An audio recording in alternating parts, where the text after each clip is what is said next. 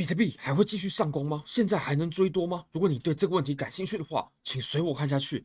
我们来看一下我在 Bybit 上面所开的仓位好了。目前呢，我在 Bybit 上面是持有一百万美金的多单。那这次的仓位呢，是比前几次要来的更小，毕竟入场的价格呢并没有那么好，所以仓位就不会放到很大。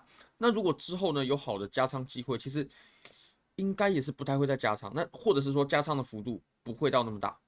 毕竟入场价就不是很安全，那就必须得认命，仓位就必须得小一点。那我们来看大家最在意的收益的部分好了。距离昨天来说呢，诶，收益的话又往上多了一些些，大概是二点七多颗比特币，掌握的大概六趴六七趴的涨幅。那如果折合成美金的话，是七万七千多，七万八千多美金，也算是相当相当不错了。如果说拿这个钱的话，呃，做。一些事情都是没问题的，比如说不错的车子啦，呃，房子头期款啊，OK。那如果说你也想像我一样交易的话，Bybit 是我非常推荐的交易所，无论从挂单深度、顺滑体验、交易界面都无可挑剔。现在点击下方链接注册入金一百美金，入金一百美金，KYC 过后呢就会返还一百美金的现金。这现金是什么意思呢？现金就是你得到这个奖励过后，你可以直接提币的。你完全不用做任何的交易，你就可以直接提币，这真的是非常非常优惠，名额有限，要抢要快。那现在 Bitget KYC 注册、入金、交易等等等，都会获得随机的赠金。那我们现在呢，我们再回头看比特币的行情吧。比特币的行情呢，我们现在看一下。其实我会认为啊，我们现在这我们现在在日线上就是一个形态比较重要。那或许可能很多人的看法是不一样的，但是我个人是这样看的。我们之前呢是有画出这个通道，对不对？我们之前画的时候，第一次画的时候，我们是这样子。那当时呢，我们这个位置是并没有跌破的。不过后来跌破了嘛。那我们第一次画的时候是没有。我们第一次画的时候，哦，这里还没有出现。我们当时就画这样子。那后来跌破过后呢，我会认为啊，这个形态呢，它就已经失效了。因为其实我们一个形态啊，它如果说已经往了一个边界，然后去冲破的话，那么这个形态呢，我会认为至少它正确的画法呢，就不会是这样子的。这样子画就不再具有参考性。其实我们可以看，我我们频道过去的观点呢，这种形态啊，就是由这种斜的线组合成起来的形态呢，它只要跌破过后，我们就基本上是不太会继续再谈了。那么，其实跌破过后，这个有没有效呢？我们只能看哦，它其中一条边界。所以我们来看啊，其实我会认为啊，我们这个形态并不是这样画的，我们这个形态其实是这样子，OK，其实是这样子。也就是它走的是一个通道，那我对这个通道呢是有下很明确的定义。就比如说我们下方的这个通道呢，它如果说被跌破的话，那我们这波多头的走势就是完完全全的结束了，完完全全的结束了。那我们现在啊，其实在上缘的时候，那就表示我们这波走势啊，它是强劲的，在这个中线的上方运行的时候，那就表示啊，我们这波走势强劲。那如果说在下方呢，我们这个走势就有些危险哦。因为我们离下边界很很接近了嘛，那如果说下边界跌破的话，哇，那这波就结束了。就现在来看哦，其实是属于非常强势的情况，因为我们连最上边界呢，我们都突破了。我们并不是运沿着上边界在运行的，我们是把上边界给突破了。那这个情形是最为强势的一种表现。我认为从这个形态来看呢，是很健康的。那再来，我们可以看一下水平的互换，水平的压力支撑。那你可能会说，我们在前面。明显的压力支撑啊，它都被突破了，对不对？那我们如果说再往前回溯的话，它其实也没有什么参考点。不过这个时候呢，我们可以把这个参考点啊回溯的时间拉长，也就是我们可以参考到，比如说像这个小的箱体，这个小的箱体呢，它的下边界啊，大概就是呃两万八千两万八千三四百美金的位置。那你可以发现啊，其实我们这个小箱体的下边界呢，它基本上就跟我们这几天。受阻的位置呢，基本上是一致的，你可以发现，对吧？我们针尖的位置呢，就是插在这个两万八千三四百的地方，所以我会认为我们现在所受到的阻力呢，它并不是空穴来风，而就是我们之前这个小箱体的下缘所造成的。不过这个小箱体啊，它毕竟震荡时间小，然后累积的量能少，堆积的筹码少，在这里呢，它产生的阻力啊，肯定没有我们更上面它产生的阻力大，所以我认为呢，在这里啊，只不过是。哦，我们三十天，然后产生了呃呃七百六十千颗啊的量能，这个是难以阻挡我们这一波上涨趋势。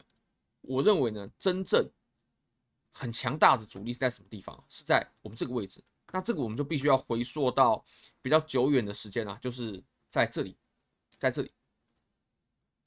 那么大家可以发现呢、啊，我们之前在这里踩踩成支撑许多次，支撑了许多次，然后后来就往上攻了嘛。然后我们在五幺九过后呢，所形成的这个最底部的箱体啊，它也是把这里踩了很多次，踩稳过后才上的。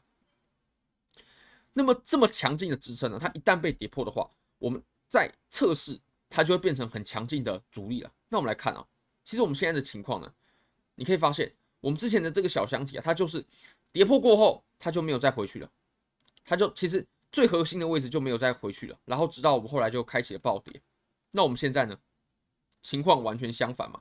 之前上面的这条线它是很强劲的支撑，那我们现在呢，就会变成强劲的阻力。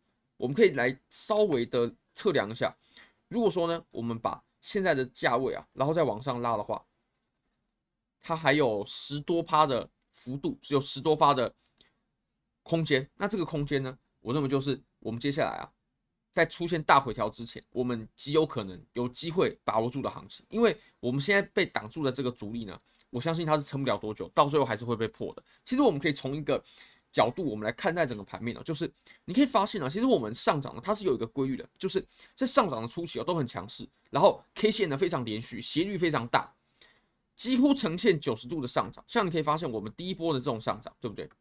画得太夸张了，这一波的上涨，还有我们现在在走的这一波，它都是很夸张的，就是近乎是九十度的，它并没有产生什么斜率的，然后 K 线的连续性呢非常好。